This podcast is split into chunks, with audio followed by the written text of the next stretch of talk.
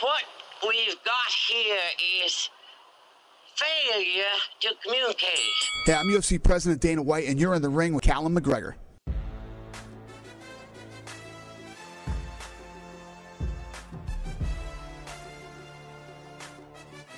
They're staring at me, you see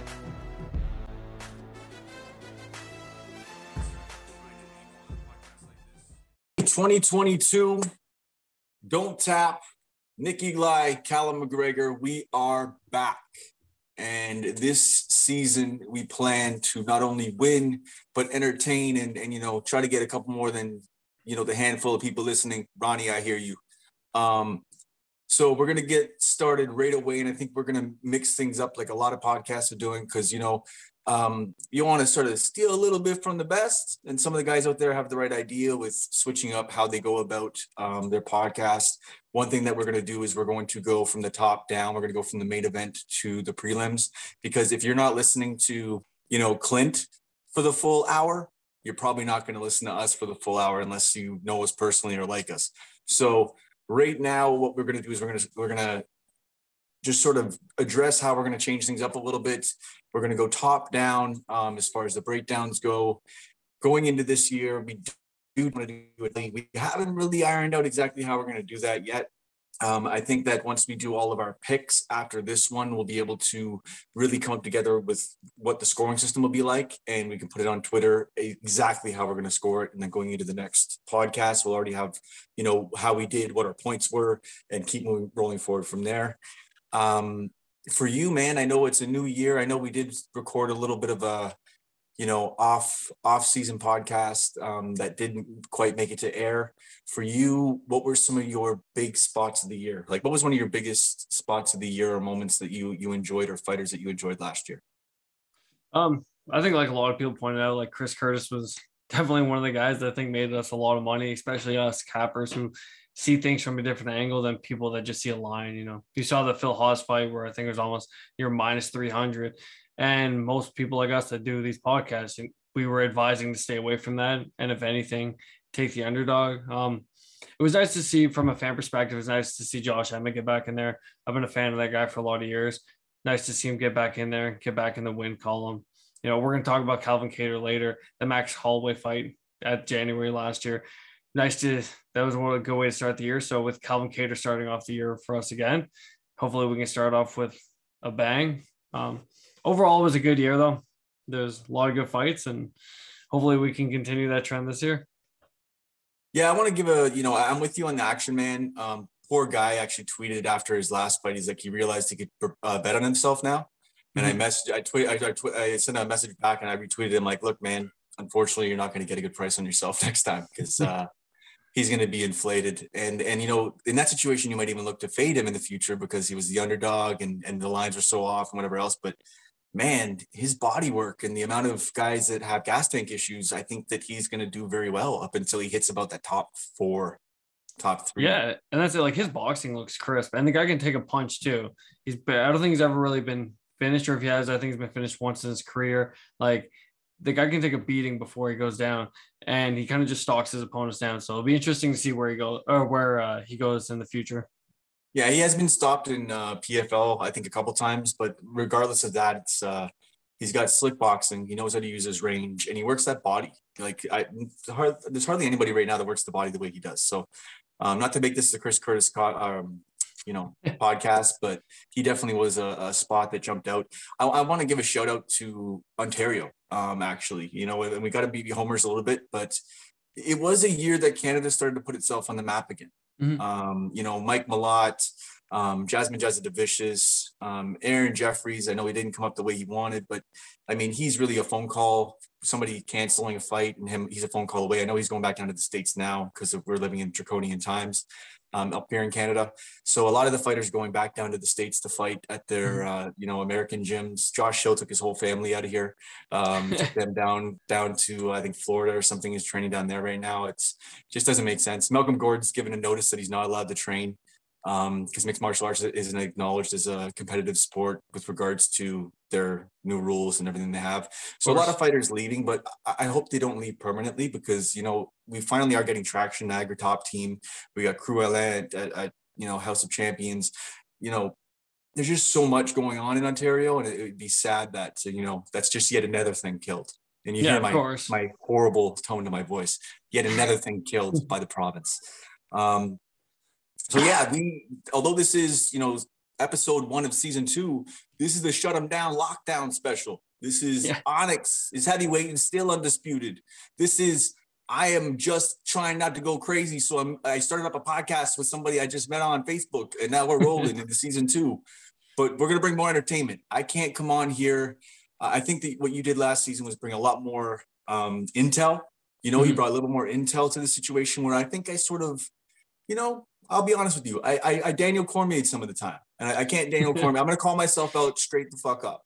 Um, I Daniel Cormier'd some of it. I went on my fifteen to twenty years of, of watching fights and then not quite caught up with the last five years the way it should be.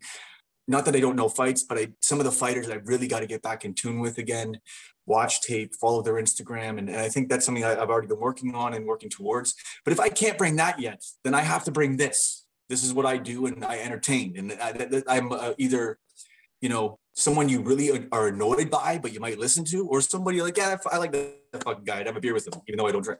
Um, so moving forward, I, I know that uh, you already been bringing to the table um, some great breakdowns, and, and we've gone back and forth. We've got some great spots over the year um, so far. Uh, we finished off pretty solid at the yeah. end of the year too. Last card was, that was great for both of us. We did everything, I pretty much, I think, on, on that. So, um, definitely looking forward to that. And there is also going to be another segment that we're going to add.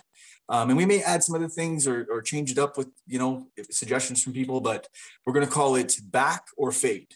And yes, there's some people that do this already where it's, you know, um, uh, whether, whether it's, what do they say, buy or sell. And I know that they're doing that in the deadlock. And I know that they already do that in M M A fighting. And it's been done for a while now. We're not going to get in depth where we're going to draft people and anything like that. All it is is just simply, we're already looking a couple hard cards ahead. If we're looking a couple cards ahead, I, I'm looking at some fighters that I'm seeing, like, you know, Paddy Pimblett's been brought up by multiple people where he's, I think, inflated right now. And I think that he's someone to potentially fade. Um, versus yeah. Rafael Gaziev is someone I will no longer fade. Um, against in the Bobby Green fight, I think that Bobby Green potentially squeaked that fight out. And I think in my hate of that fight and how the decision went, um, I sort of faded Gaziev, and I, I will not anymore, no, especially not with his last finish. Um, remarkable fighter. Gas tank is a little bit of an issue, but he shows that he can get through, you know, three rounds. Once we get into five rounds and he gets up to that higher echelon, um, he's just actually set to fight, is he not? He's got Dos Anjos? Um, yeah, yeah, yeah. Rafael Dos Anjos. Dos Anjos. I love that matchup. It's a good um, fight. If it's Dos Anjos, like five, ten, or not five, ten years ago, but like about five years ago, I love that matchup even more. Um, but I'm probably going to fade the the veteran in that fight. But I've talked a lot. How's your Christmas and New Year's been? How things been with you? Everything's been good, man. You know, we took a month off. It was nice. I've had some time where I can go and look up the uh, upcoming fights and stuff like that. And, you know, and honestly, it was a good break. You know what I mean? Like, the thing with the way we do M M A and the thing where it's a passion for people like you and I is it takes up a lot of our time, it takes up a lot of our family time, takes a lot of everything. So I love the U F C schedule. I love the fact that I have something to do every weekend. But it's also nice to take a little break, you know, it gives your brain some time to reset. Like, what people don't understand about this is this takes a lot of work. Like, this is hours a week of me jotting down notes or listening to different podcasts or just trying to find different angles, watching tapes that are blurry because they're from the regional scene from some guy, you know, recording it with his own camera. So it was a good holiday season, man. I'm happy that we're back to it. I definitely missed it. I've watched more hockey than I ever have in ten years because I missed having something to do on Saturday nights.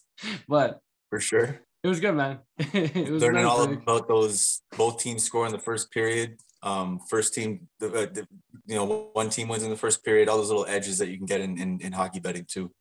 Um, yeah, I think one other thing we're going to bring to the, the table with this podcast too is we really are genuinely going to get and and try to get as many guest spots as we can on here. Um, not just to get a big name to get a big name. Like, there's some local coaches and, and trainers who have trained some high-level U F C fighters that you would have never even heard about.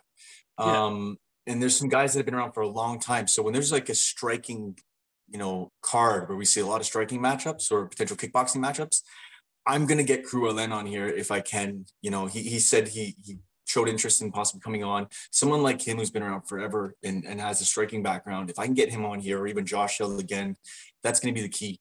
If it's going to be a grappling situation, there's so many um, professors um, that we can get on here that can actually break fights down, not even just black belts, like get some high, high level guys to break down some jiu-jitsu potential grappling matchups. So um, with that, I digress, and let's roll into what is the first fight card of the year.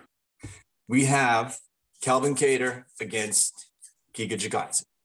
And I faded Giga Chikadze because I had faith in Edson Barboza, who came in with a, a brutal game plan against a guy who was going to kick at distance and land some, you know, some solid kicks to the, the midsection and eventually head up. And he, he just worked him all over the place. He worked him with the hands too, not just the kicks. And it wasn't a good game plan. And we have Calvin Kattar, who obviously, I mean, it was the last time he fought. It was against Max, was it not? It's been a while since he's been yeah, back in the game. It'll be pretty much a year ago. I think it was January twenty twenty-one is the last time he fought. Yeah, I mean, coming off a performance like that, it's not even about the amount of times he got hit um, from a humility standpoint. It's just like, not even the psychology of how to get back into it. I just don't know how his head is after that. He took so many shots in that fight. And I'm very interested to see him come back in this. Normally with the number that he was at as far as the dog, if the time distance and then how much he got hit in that fight wasn't a thing, then I'd probably back the dog in this situation.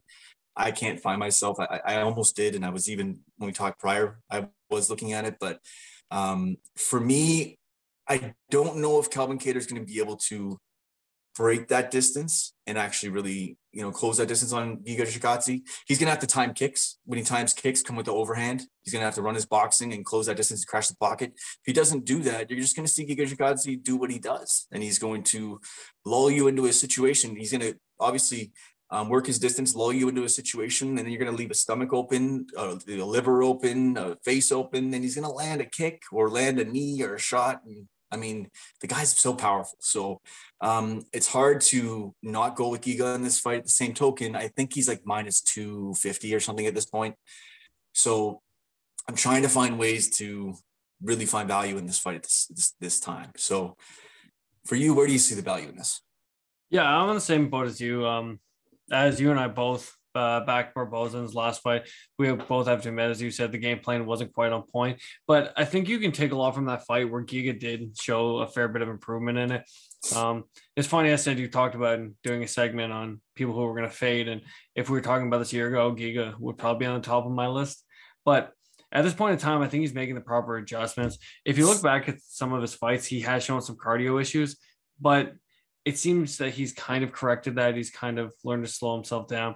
And I think really where, if he did have cardio issues, would come into play, I think it'd be more against somebody who would be willing to like offensively wrestle him and make him work a little bit harder.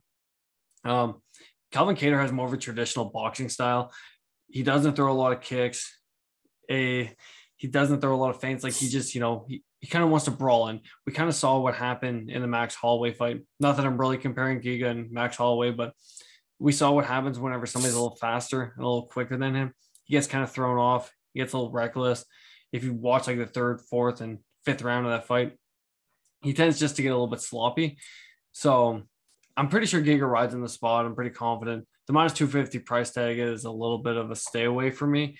But I think it's a good parlay piece. And I think because it's at the end of the night, you can hedge this one out, this one out anyways. So if Giga's at the top of your ticket and that's the last one you need to cash, you can always bet Calvin Kattar by K O plus four hundred. You know, yeah. the, like the hedging option will be there for you at the end. So, because I mean, even the value in that hedge, I mean, as much as we're talking shit about Calvin Kattar, before Max Holloway pieced him up, he was a force to be reckoned with, right? Um, it's just he looked so like a different level from Holloway in that fight that it, it's hard to want to back him. But there is a world, a Spider-Verse, so to speak, that where he can, you know, time that kick, land that overhand, or, you know, crash that pocket and, and catch him. Anybody can get caught. And depending on where this line goes before fight day, I, I may back it based on value of, you know, where the, where the points are at. Um, for sure. For, but for, for me, me right now, it's a stay away. Yeah. And for me too, like, I, I know a lot of people are high on Kattar, and I do think he's a good fighter, but I think he's a top ten fighter. I don't think he's a top five fighter. Like his win over Ige was impressive. His win over Jeremy Stevens. Well, Jeremy Stevens is kind of a fifty-fifty fighter at this point. Um, he has, I think, just as many wins as he does losses in the U F C, and he's at the tail end of his career. Um, he got beat up pretty bad by Zabit, although if that fight did have, if that was five rounds, Calvin Kattar would have won that fight just based on Zabit fading terribly in the fifth round. But over the last couple of years, in my opinion, he hasn't really beat anybody worth noting. Um, to me, his best win was probably Shane Burgos or Andre Fili, and that was back in twenty seventeen. So, I like, I just don't see a reason to back him in the spot where Giga's shown nothing but improvements, and seems to have like the heart and dedication to. He's already calling out the champion. He wants to be up there. You know, he's taking this very, very seriously. So, to me, it's Giga all day. But. Okay, so I'm sort of a little bit of a stay away situation, and this is sort of how we're going to figure out how, like, I think even if in the first couple of weeks we figure out how we do the point system, I'm cool with that too, because it's a mm-hmm. long year. Um, but this is already a situation where I'm sort of staying away from this. May go dog, um, and you're pretty heavy on Giga. Um, I'm still not opposed to potentially looking at the idea of that that late night hedge with him in the parlay on the other side. I'm I'm, I'm not opposed to that, but uh, we'll we'll cross that bridge when we get to it. Uh, co-main event, the co-main event on the fight. on the card. Um, Katlyn Chookagian against Jennifer Maia. This fight's already happened. Um, they've already been in a battle. Um, and Katlyn Chookagian really, you know, she does what she does. She runs her distance. She's like again a point system people. And normally in a fight like this, I would say just go fight goes the distance, um, because that's likely what's going to happen. And it's probably your safest bet, but at the same time, it's probably chalky. Um, Jennifer Maia, on the other hand, is going to come in. She's got some decent striking. She also is obviously going to bring the grappling game to, you know, the fold, and she'll mix it up a little bit. Where the chance she has of changing the tide from what happened in the last fight is, is Jennifer Maia is going to fight inside a smaller cage thing, or, or mm-hmm. in the next next card. So I'm going to take a shot. I'm still going to pick and back Jennifer Maia in this fight. Um, I think that the fight could play out differently. I'm going to go with the smaller cage. I'm going to take a shot at Jennifer Maia as my pick for this one. I'm Katlyn all day on this. Uh, I rewatched the first fight. I actually watched it twice before uh, we did the podcast here. And it really hasn't been that long. Like, I think it's been about a year and a half since their last fight. Yeah, the last fight was in twenty nineteen. So about two, three years ago. But um, I, other than that, like, Jennifer Maia's beat whatever Joanna Wood. And lost to Valentina, and then beat Jessica I, but I don't really know what improvements she could have made that would help her out in this fight. Like, even in the first fight, she wasn't really grapple heavy. Excuse me. Um, and you think she would be, because Katlyn pieced her up that whole fight, and she just looked completely lost. Like, I don't think she won a minute of that fight. Even whenever she tried to go for a takedown, you know, um, Katlyn just did what Katlyn does and just slipped to the side, and I just don't think her wrestling's strong enough to get Katlyn to the ground, because even that Katlyn beat Viviane Araújo, Cynthia Calvillo, like people who have notably good wrestling. And I just don't see a world where she's going to get her down. And if this fight stays standing, Katlyn's going to win all day. I think minus one seventy-five on Katlyn's a steal. Like, I think this should be a three to one favorite at this point. All right. All right. Yeah, like I said, I'm, I'm taking a shot at Jennifer Maia more because the cage is smaller, and, and I'm obviously banking on the fact she does have a, a decent grappling background, but she that she's going to actually implement it. Um, so it's all going to come down to her coaches and what she's done since that last fight and took away from the tape. Um, I mean, so I'm banking on sort of the whimsical, but if you're right and I'm saying this should be a three to one favorite, I'm going to look pretty stupid. So we may have our first big disagreement. Brandon Royval against Rogerio Bontorin. Um, we have power against volume. Um, I didn't know how to bet this until I heard Brandon Royval talk on um, Mike Heck's um, podcast. And he talked about how he's going to be changing everything. Um, whether he's able to do that fully, I, I don't know, because you tend to be old dog, you know, old dog, you're going to do the same thing. It's, it's very hard to learn new tricks, right? So his style is just reckless, volume, nonstop in your face, and it's part of the reason why he's been so successful. It's also been part of his failure. Um, but we also have a guy in Rogerio who's um, got a little bit of a gas tank issue. He's he's faded in multiple fights. Now he's still able to win in fights, and, and it's shown um, that he can do that. But Royval basically came out on the podcast with with Mike Heck and talked about his psychology going into fights, talking about how he, he needs to cut back at least. You know, from the sounds of it, he's going to be cutting back about thirty percent of his, his volume in striking, um, and he needs to be more controlled in there. Now, hopefully he can still bring chaos when he needs to, because I think that's going to be, if he can weaponize it properly, you know what I mean, and actually utilize that cardio and utilize that chaos. But I, I'm very interested, because if, if anybody's heard that podcast, I would go check it out. Um, Brandon Royval, I'm, I'm I'm with him on this one. What's the odds at right now? Uh, the odds right now for this are sitting at minus one seventy to minus one forty, or to plus one forty, sorry, for Brandon Royval. Yeah, because I mean, it's easy that we could say we want to fade him because he got beat by Pantoja, but Pantoja is potentially a future champion. Um, and depending on timing and when that happens, but with Brandon Royval, I just, uh, I don't think this is a fade spot for him. I think this is a spot to, you know, I, I think he's going to come back and win this one, man. I think he's going to create a very interesting situation. I don't think he's going to be able to implement his whole new, like, you know, um, game plan that he wants to do, where he's going to be fully poised and controlled. Um, but I just see him throwing a lot of volume down in this. Um, he can take a shot. So I think if he can weather that first round of some big shots from Rogerio, I think we, we have a, a winner in Brandon Royval. Um, so he's actually probably going to be someone I'm going to probably lock in pretty hard. Not that I'm saying he's a lock, but as far as one of my main picks, um, what's your thoughts on this fight? Yeah, like once again, like I have to agree, um, three straight favorites in a row, but Um, with Bontorin, like he looked good against Masvidal. That fight was at one thirty-five and he actually missed weight for that fight, but it was a short notice fight. So you can tell he's a guy that cuts a lot of weight. Um, his run at flyweight hasn't been that great. Like he got K O'd by Karl France, got beat by Ray Borg. He beat uh, Ralvi and Pavia, but you know, once again, like Pavia's up at one thirty-five now and doing different things. Um, With Brandon Royval, the guy throws, as you said, like wild strikes. And even that Pantoja fight, like he was winning that fight. He made a mistake, ended up giving up his back fairly quickly. And Pantoja, being a black belt, just did what a black belt does and wrapped around that neck. So, you know, he made a pretty clinical error in that fight. Other than that, he lost to Brandon Moreno, which is the champion now. So you can't give him really any flack about that. Um, I think, as you said, with what he said with Mike Heck, that he just needs to make improvements to his game. The guy's young. He's only twenty-nine years old. So he's got all the time in the world to make mistakes or to um, and fix from them. So I'm with you. I think Brandon Royval runs in the spot. I'm not really high on his opponent there. And I think that the guy should honestly even be at one thirty-five because he's too big for the division. I think the weight cut probably makes it worse for him. Yeah, I think that uh... – as long as his coaches are in his corner, keeping him controlled and whatever the new game plan is, and they can actually unleash that chaos when they need to.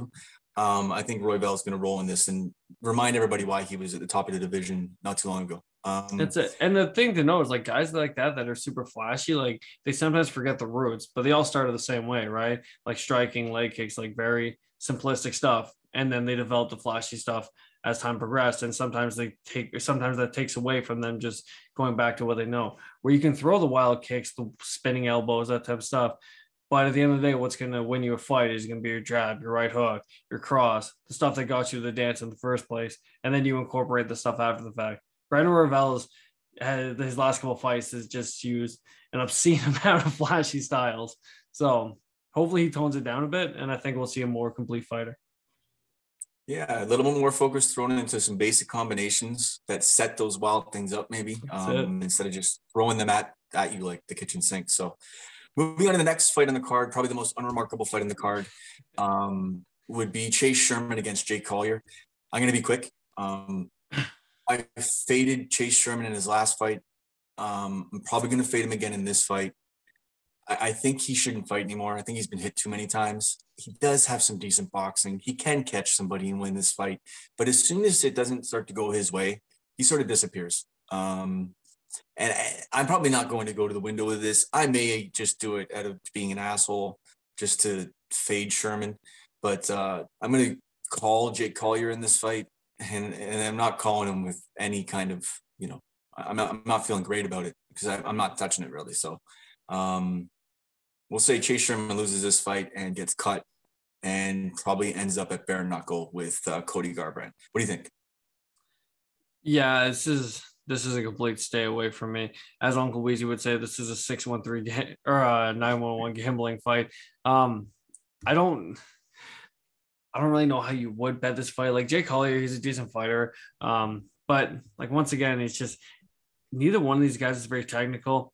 And my what annoys me with Chase Sherman is he does show to have potential, but at the end of the day, he comes across to me as a fighter who doesn't like to get hit. As you pointed out, he tends to back away. And with uh, Jake Collier, he's going to be in his face, and he's going to fight him. Next fight in the card, we have Jorge Anderson Brito against Bill Algeo or Algeo. Um, we're looking at this fight. This is a lower-level version of the main event. So we have Jorge Anderson Brito, who has wild striking, but looks like chaos, chaos, chaos, but really is controlled chaos. Um, comes in and throws bangers, crashes the pocket, willing to go wherever he needs to go. He throws everything into his shots, but he can last three rounds. He can, you know, on Dana White Contender Series, he looked awesome. It was fun to watch. Sure, is someone going to catch him with heavy hands at some point because he does leave his chin out there sometimes? Yeah, but he's just, you know, he needs to crash the pocket on Bill, who with Algeo, he's going to throw a lot of kicks, and he's going to have to do the same thing that uh, Kattar's going to have to do against Chikadze. Is he's going to have to time those kicks and try to land an overhand. I just think Brito's going to find a lot more success than Kattar might. Um, so I'm I'm going Brito in this fight. I backed Brito in the last fight on the Dana White Contender Series. We were all about him. Um, and I like this guy until he hits that upper echelon uh, of fighters, and then they're gonna he's probably going to get exposed. Um, but yeah, controlled chaos and Jorge Anderson Brito all day long. What's the line on this one right now? Um, the line right now on this one is minus one thirty-eight for Brito and plus one ten for Algeo. Okay. Yeah, I mean, uh, Brito's probably going to be my pick on this one. Um, I just don't see I, – I can't see him losing this fight. Just how he looked in his last fight, man, and this matchup right here, this just this is set up nicely for him. So, um, and I think it's done on purpose. So I'm going to go with Jorge Anderson Brito on this fight. Um, we're on the same page. Yeah, of course, man. Like, if you look at Brito's last fight, he's literally fighting a black belt in jiu-jitsu and comes out and double legs the guy in the first ten seconds. Like, this guy has no fear in the world. Um, with Bill Algeo, he looked good. He got out of, like, a couple of submission spots. Like, he, yeah. You know what I mean? He showed poise. And the guy was right away putting an arm bar, didn't give a shit, slammed the guy in his head. Like, this guy is a complete bull. I think that's one way to describe him. But if you look at Bill Algeo, Bill Algeo, the guy thinks he's Dominic Cruz, but gets hit four times as much. He throws kind of wild kicks, wild punches, but I think with Brito, he's just going to be right in his face.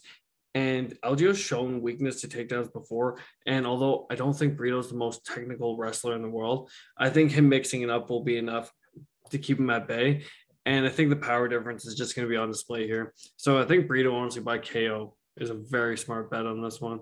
Yeah, I like that. And you know what we'll do at the end of this? We're going to do just a quick rundown of all the fights again, and then we'll we'll pick any props that we want to look at. Yeah, I like that. Uh, Brito by K O. Yeah. Sounds like a potential. We don't have any lines on it yet, but they'll be Tuesday whenever they yeah. come out. We'll post it on the podcast page. For sure. Okay, next fight in the card we have Jamie, I want to fade you every day, Pickett, but some reasons for some reason you tend to win, against Joseph Holmes. Now, um, with Jamie Pickett, obviously, I mean, we'll say he's well-rounded at one of the lowest levels of levels that there is. Um, and we know that he can stand and strike. We know that he can grapple to some level, and, and he squeaks out and pulls out some wins and whatnot. But I'm going to fade the shit out of him in this fight. And I know Joseph Holmes didn't look remarkable in his Dana White Contender Series fight, um, but he did look good in his last fight. I think it was for, for C F F C. And I'm going to I'm gonna back James Krause in this one. Based on the odds and how how it looks, you probably should lean Pickett if you're looking at the value on it and the way that the way that it, it's lined up and likelihoods and all these things. But uh, you know, I'm gonna I'm gonna go with Holmes on this one. And actually, I, I have to still look, and I didn't see this yet. I have to see Jamie Pickett's any losses by submission, how many? Um, because Joseph Holmes go, hunts for submission after submission. Although he has some decent, you know, stand up and more of a Muay Thai style, um, with James Krause in his corner, I. I Uh, this is a this is a a great fight for him to come in and, and make a statement, and uh, I think he's going to make it here. So I'm going to go Joseph Holmes on this one.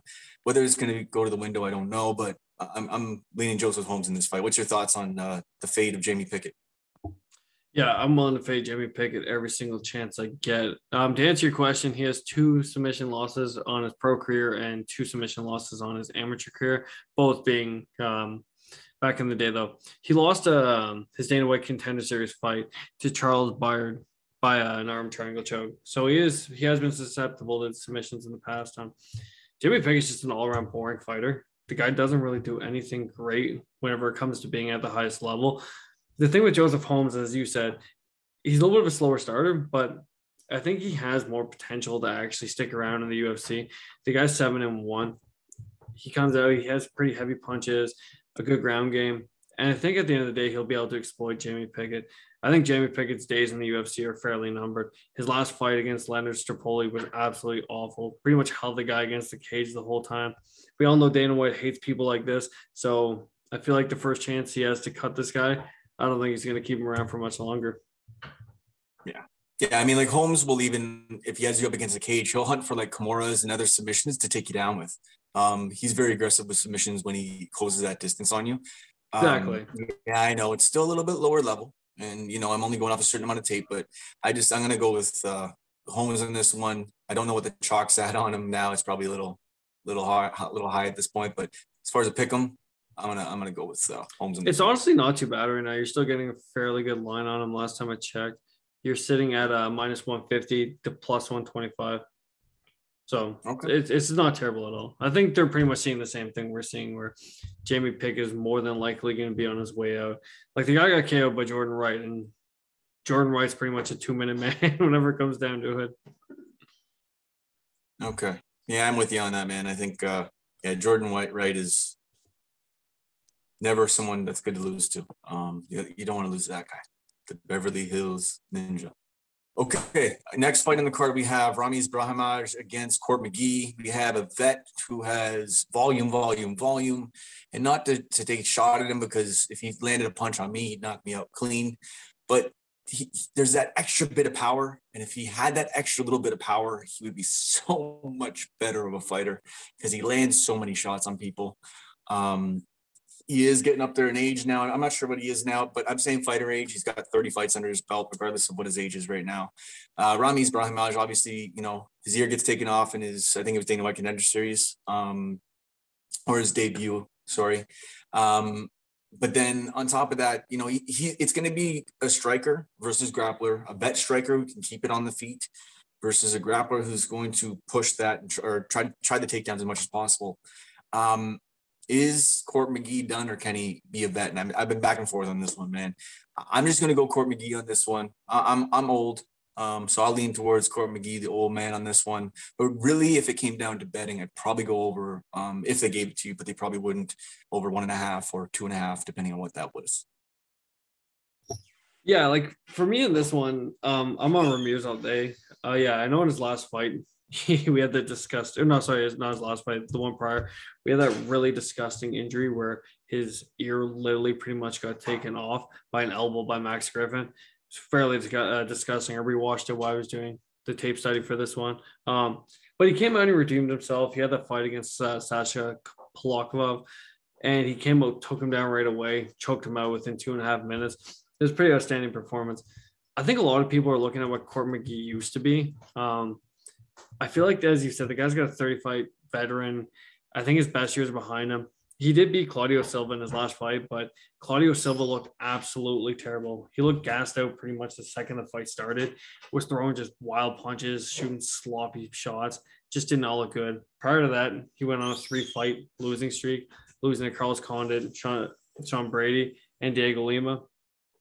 And so uh, I'm with Ramiz all day. I think he's the younger, hungrier fighter, and I think he'll be able to take Court McGee out in the spot. Okay. Yeah, I mean, like I said, it's not a confident play. I'm more just picking it to pick it. But um, with that, definitely, um, you'll, you'll probably take me on that one, to be honest. But I'll, I'll stick with my guns and, and go with the old man, just because he's the old man. And that's actually why you're fading him, which is awesome. Um, okay, next fight on the card, we have T J Brown against Gabriel Benitez. Um You know, we got a guy who's going to throw kicks, some power, against a guy who's going to try to take it to the ground at any cost. And, and T J Brown needs to get this fight to the ground. If he doesn't get this fight to the ground, man's in trouble. Man's in a lot of trouble. Um, I mean, what's your thoughts on this? I'm still back and forth on this one right now. I know that with Benitez, he is favored. What is he, minus what right now? Uh, right now, Gabriel Benitez is sitting at a minus one seventy-five. Yeah, I'm, I'm all day on that. I think that Benitez is going to catch him in, with multiple shots. um, and either put him out in this fight or make him look bad at moments and have big moments in the fight. So I'm going to go Gabriel Benitez in this fight. That's my official pick. What's your thoughts? Yeah, I'm going to side on the other one with this one. I'm going to slightly go with T J Brown. It's not my hottest take on this fight. T J Brown's super aggressive and comes out swinging. So I'm just going to give him the puncher's chance in this fight. I've been pretty much taking favorites on all this card. So I think we'll shoot for a dog on this one. Gabriel Benitez is one of these guys that he's very athletic, very strong, but he tends to not to like get hit. And that's one thing that's always bothered me with fighters is they're in the fight game, but they tend to back away whenever they get punched. It just leaves me a little bit worrisome, especially with somewhere you're putting your money onto. Um, his only win in the last little bit has been to Justin James, who is no longer in the U F C, if I recall correctly. And it wasn't the most impressive thing. Justin James is on a four-fight losing streak. So I'm going to back the dog in this one. I think he'll just be the more aggressive fighter, and I think he'll be able to either ride out a decision or get a late finish. Yeah, so another one we're on the other side of, and that one seems to be one that we're a little more invested in, I would say. Um, so that might be one that we go up against each other on. Um, and I think maybe that's what we'll find is um, we'll try to find spots where we have, you know, a difference of opinion, and then we'll see where the points are at the end of it. Okay, next fight in the card, we have a similar situation. We have Dakota Bush, who is striking and wrestling against Slava Klaus. Vachislav Borisov is a problem. He really, really is. His counter-striking and his striking is awesome. His get-up game is pretty decent from what we saw. Um, Team Alpha Male, uh, I think he's going to be the one that's going to sort of lead the charge for Team Alpha Male in the future, at least from any prospect I see coming up right now. Um, I don't think Dakota Bush is going to like this fight. I don't think he's going to like it at all. I think he's going to get touched up a lot. Does he get finished? I don't know. But I'm on I'm on Slava Klaus on this one. Maybe it's because he looked so good in his last fight with his counters, and and I want to see that dance again. But the reality is, is I'm I'm gonna line up with Slava Klaus. Yeah, this is like your stereotypical uh, striker versus grappler type match. Um, Dakota Bush really needs to get this fight to the ground. He has a he does have a couple K Os on his record. He has looked fairly good on the feet, but uh, with Lajikovic, I'm going to butcher this guy's name every single time. But um, the guy who was a K one champion, I think almost about ten years ago, he has very crisp striking. We've seen it. And if this fight stays standing, he's going to K O Dakota Bush fairly quickly. So this will be one of these fights where I think a live betting perspective is the best way to handle it, where you know how it's probably going to play out on the feet. But if Dakota Bush starts landing takedowns, you're going to see that line move a little bit. Or in retrospect, if he can actually make it out of the first or second round, you may be able to see a late finish from him, just based on the fact that Vlash just got, I can't say this guy's name. He's not going to be able I'll to keep Slava that. Claus. Slava Klaus. Man's name is Slava Klaus. That's real easy. That's all you. Slava Klaus. That's what we're running with. So I don't think he's going to be able to uh, keep that pressure going the whole time. So I said I like a live bet on this one. If uh, Dakota Bush makes it past the seven and a half minute mark, I'll probably lay some chalk on him. All right. So we're, uh, you know, you have an angle for that, but we're on the same page roughly as far as the pick. Next fight in the card, we have Brian Boom Kelleher against Sad uh, Yukab Kakramanov. So Kakramanov against Kelleher. All right. This is uh, interesting. Well, what's the line at right now? Line. I know that uh, Kelleher was dogging. Yeah, the line for this one is, um, sorry. way down here, is uh, plus one thirty for Kelleher and minus one sixty for Kakramanov. I mean, Kakramanov, his striking looks solid. His submission game looks solid. Like he's He is a prospect coming up, one hundred percent. It's just, I don't know. I mean, against Tre- Trevin Jones, I know that he uh, submits him and looks good. He, he's got the power in the hands. There's a lot of, a lot of upside to this guy, but to go against Brian Boom Kelleher, who's just another sort of controlled chaos situation. The only thing I could see that could happen, you know, is Kelleher's so aggressive, a little wide with his striking, gets tagged up, maybe a club and sub situation. I'm still wanting to lean Kelleher in this because, you know, what's the dog money at again? Sorry. Uh, it's at a plus one thirty. Yeah, it's so it's we're close to a pick 'em. I, I, I might wait for the scales on this, and not just because of the scale itself, but I might wait last minute to to see where this goes. This might be a live betting situation as well, too. I just want to see how they look when they stand in front of each other, because Kelleher just, it's it's hard, man. You you want to fade him at times against some higher level guys, and he crushes people. And then it, it's his mentality. He's just a savage.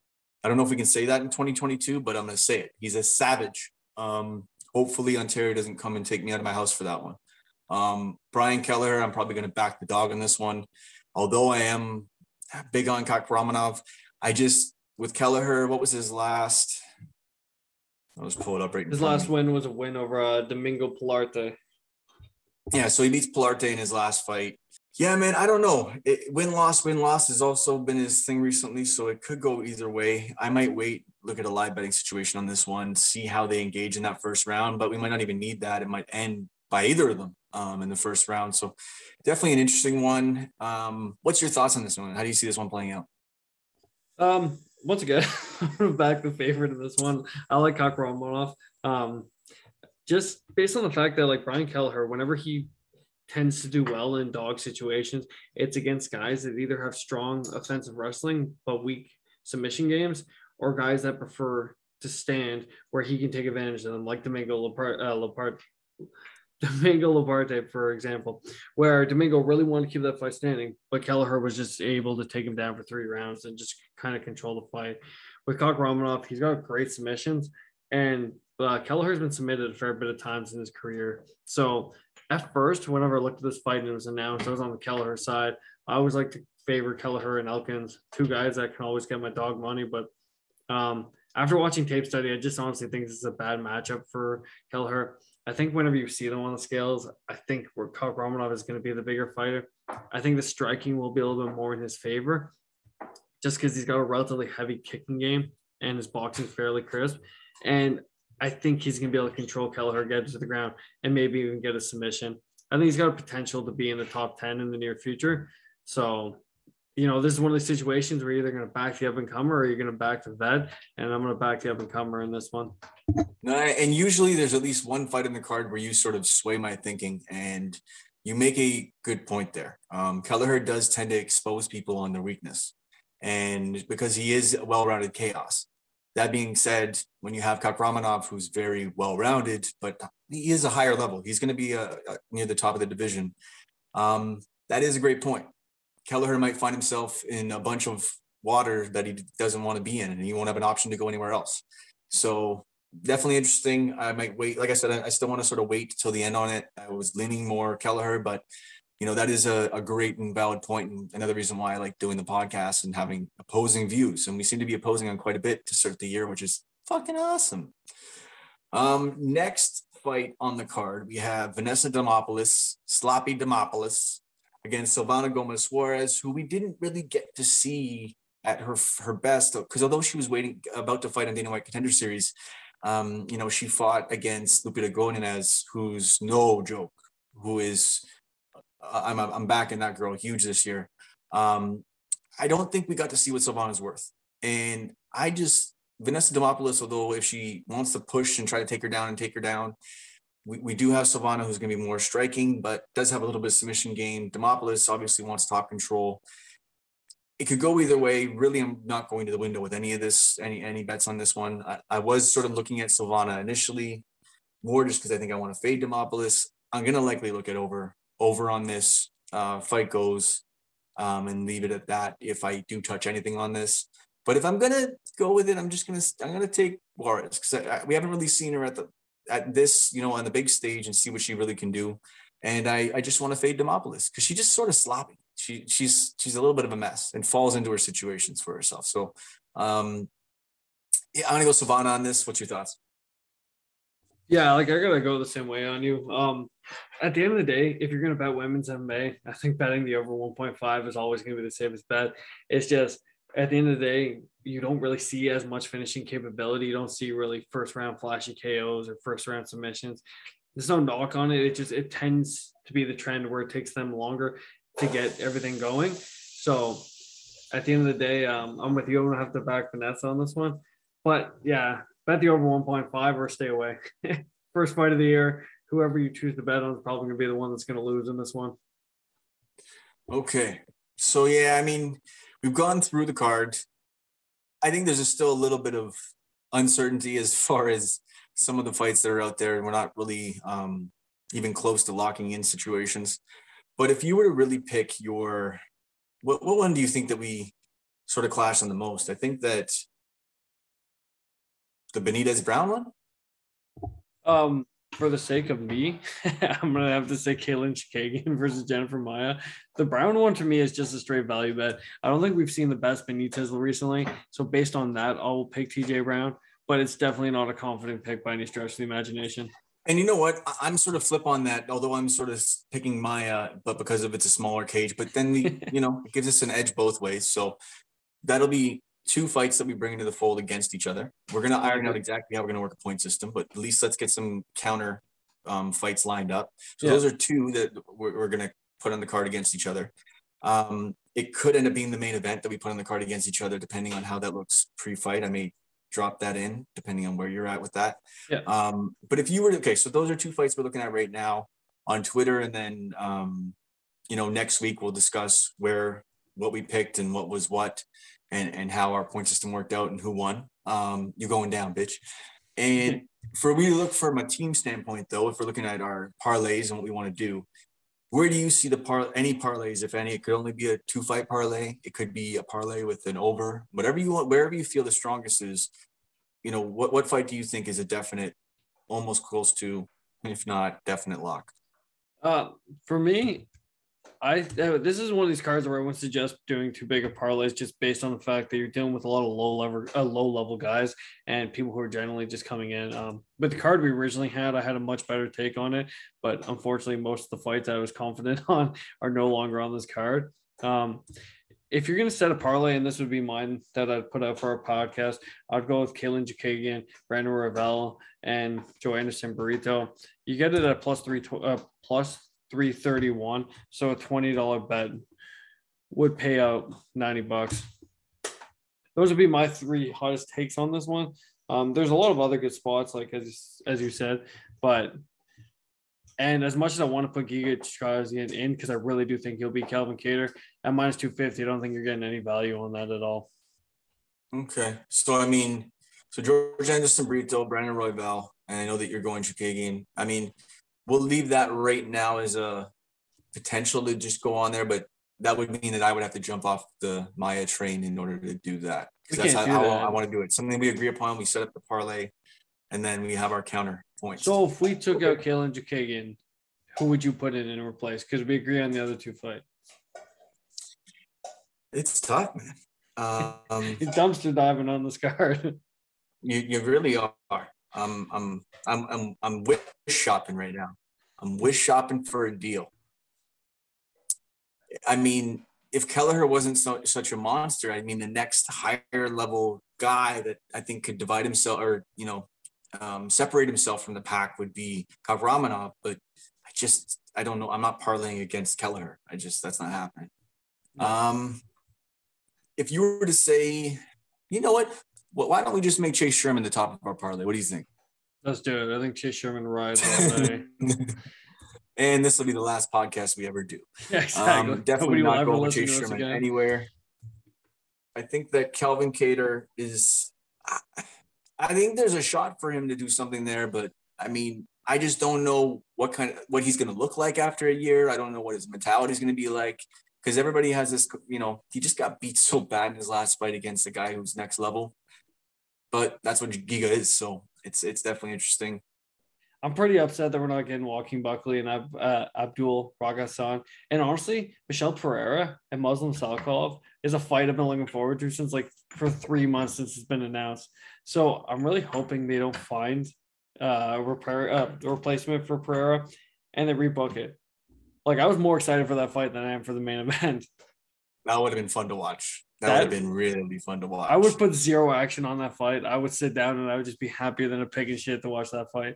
But unfortunately, we're not going to get it. So hopefully they rebook. The angle on that fight might have been like an over. Um, yeah. As a potential for for getting some value. But um, now if you're looking at in the next upcoming cards and we were to look at a back or fade situation, right? Um, I had mentioned um, I'm on the Fiziev train. He is someone that I'm going to be backing moving forward until he proves me wrong. Um, on the flip side, which is sort of funny, I may fade Bobby Green. And why? Because we're going to get a good price on Bobby Green next fight. And, um, you know, I may fade him. I may fade him. I'm not sorry, not a good price for his opponent, I mean, because he, you know, he knocks um, out his last opponent. I just see that he's going to be priced really well, and he has lost many decisions still. So, mm-hmm. although I'm, you know, a Bobby Green fan, he might be someone I actually fade um, moving forward. I know that multiple people have talked about it. Paddy Pimblett, he's a someone that's really got to prove some things. He, you know, he's what he's got lined up potentially. Cerrone, is that the? Yeah, it's it's not announced, but. I think they're trying to do a U F C London, so they're trying to do Cerrone versus Paddy Pimblett. Yeah, it's definitely interesting. I mean, it depends on what Cerrone you get. This chin is very suspect at this point, but, I mean, he could still put Paddy Pimblett out to pasture real quick. So, Paddy Pimblett out to pasture. I could run with that. Um, but, yeah, that would be potential of just the talk of fader or back. For you, who's uh, someone that you really want to back? Oh, other mention, Lup- Lupita Godinez. Um I'm all, this girl is working her ass off. I see her on Instagram um, regularly. She's killing it out there. So I'm going to be looking at backing her more this year as well too. It's going to break my heart to say this, but I'm going to fade Merab this year. I think in the Marlon Moraes fight, we really saw that he can show weakness to a guy that can hit him. And, you know, Moraes is well on his way out. The guy's got about three minutes worth of fighting in, and then he just all goes to shit. But I think we saw some things in that fight where, you know, Merab's going to be getting that top five now. And I think he'll probably open up as a favorite, regardless of who it is, because people are super high on Merab. And um, I think I'm, regardless who it is, I think that's going to be somebody who I'm going to have to fade in the future. As for somebody who I'm going to back, I think Eli Topuria is a guy that's, you know, he's up and coming. He's got a fight up against uh, Mozart Ivanov, which should be a highly competitive fight. And I will say it that if Uh, Eli Topuria beats Mozavar, I will one hundred percent be back him in the future. The guy's got crisp striking, good grappling, guy's a complete powerhouse, and if he can get past this next test, I think it's somebody we'll see in the top ten, top five in the future for sure. Definitely. I mean, and, and once you, there's other guys you can look at as far as fading and, and women you can look at as far as fading, like Chito Vera is an example.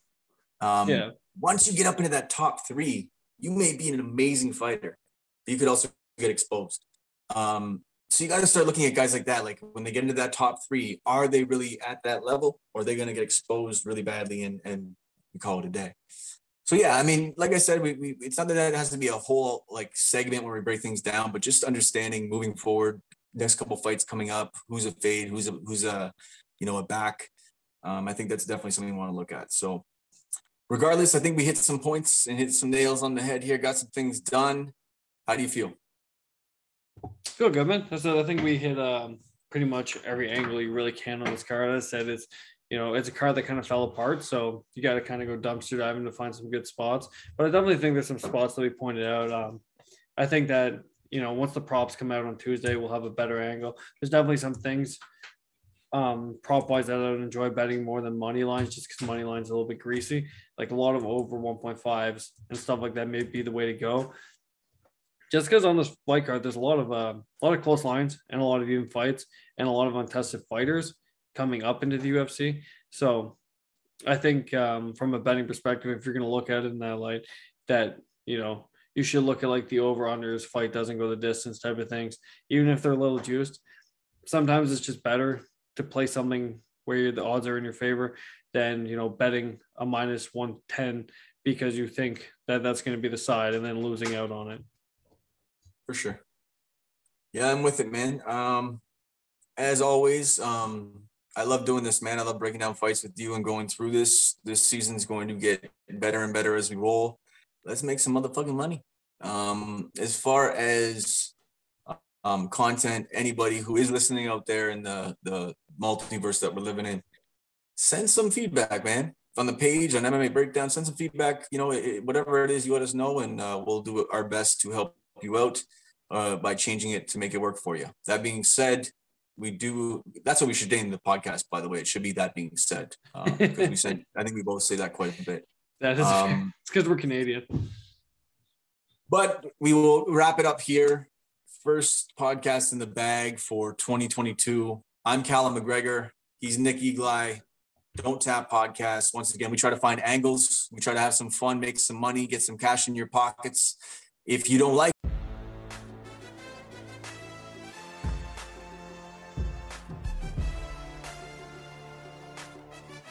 with the champ, John Jones. Follow me on Twitter.